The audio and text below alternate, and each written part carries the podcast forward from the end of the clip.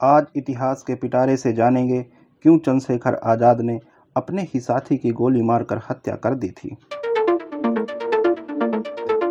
Hindustan Republican association का सदस्य बन जाने के बाद आज़ाद इस संगठन की मजबूती के लिए पूर्णतः समर्पित हो गए थे। यह संगठन नवयुवकों का संगठन था।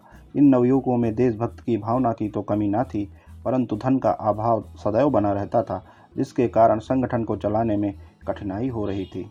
इन नवयुवकों से लोगों को सहानुभूति तो थी, किंतु इनकी मदद कर अंग्रेज़ों से दुश्मनी कौन मोल ले लेता?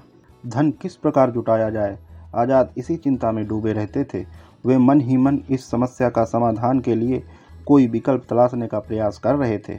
उसी समय एक व्यक्ति उधर से गुजरा। दोनों का परिचय काफ़ी पुराना था। वह आज़ाद को देखकर बोला, पंडित जी, इतनी चिंता में क्यों घूम रहे हो? आखिर क्या बात है? आज़ाद थोड़े अनमने भाव से बोले भाई, इस समय तो धन के अभाव की ही चिंता है। बस उसी के लिए कोई विकल्प तलाशने का प्रयास कर रहा हूँ। व्यक्ति बोला, अरे, तुम जैसा शेर आदमी और धन की चिंता, तुम चाहो तो आज ही लाखों रुपए की व्यवस्था हो सकती है। आज़ाद बोले, मगर कैसे? वह व्यक्ति बोला, पास में जो गाँव है, उसमें एक सेठ रहता है।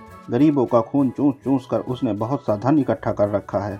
उसके नौकरों से मेरी अच्छी जान पहचान हो गई है। घर के भीतर पहुँचने में कोई परेशानी नहीं होगी। अगर तुम तैयार हो जाओ तो आज यह काम पूरा हो सकता है। आज़ाद को पैसे की ज़रूरत तो थी ही, और ऊपर से जब उन्होंने यह जाना कि सेठ अन्यायी है तो वो फ़ौरन तैयार हो गए। उसी रात दल के कुछ व्यक्ति डांका डालने निकल पड़े। आज़ाद और उनके दल के सदस्य धन एकत्रित करने में व्यस्त थे। तभी उन्होंने देखा उसी घर की एक युवती को उनका एक साथी छेड़ रहा था।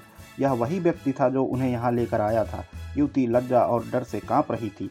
आज़ाद को ये समझने में देर न लगा कि वह व्यक्ति किस उद्देश्य से उन्हें यहाँ लेकर आया था। आज़ाद का खून खौल उठा। वे डाकू नहीं थे। देशभक्ति के जज्बे ने चाहे उन्हें यह काम करने पर विवश ज़रूर कर दिया था, परंतु वो विचारों से डाकू नहीं थे। उनका चरित्र बहुत उज्जवल था। किसी नारी का अपमान तो वे किसी कीमत पर भी बर्दाश्त नहीं कर सकते थे। उनका हाथ अपने मौजर पर पड़ा और दो बार गोली चलने की आवाज़ आई। वह दुष्चरित साथी वहीं ढेर हो गया। आज़ाद ने उस युवती से क्षमा मांगी और बिना एक पैसा लिए वापस लौट गए। आज़ाद डाका डालने ज़रूर गए थे, किंतु इसमें उनका निजी स्वार्थ नहीं था। वे देश हित के लिए ये काम करने पर विवश हो गए थे।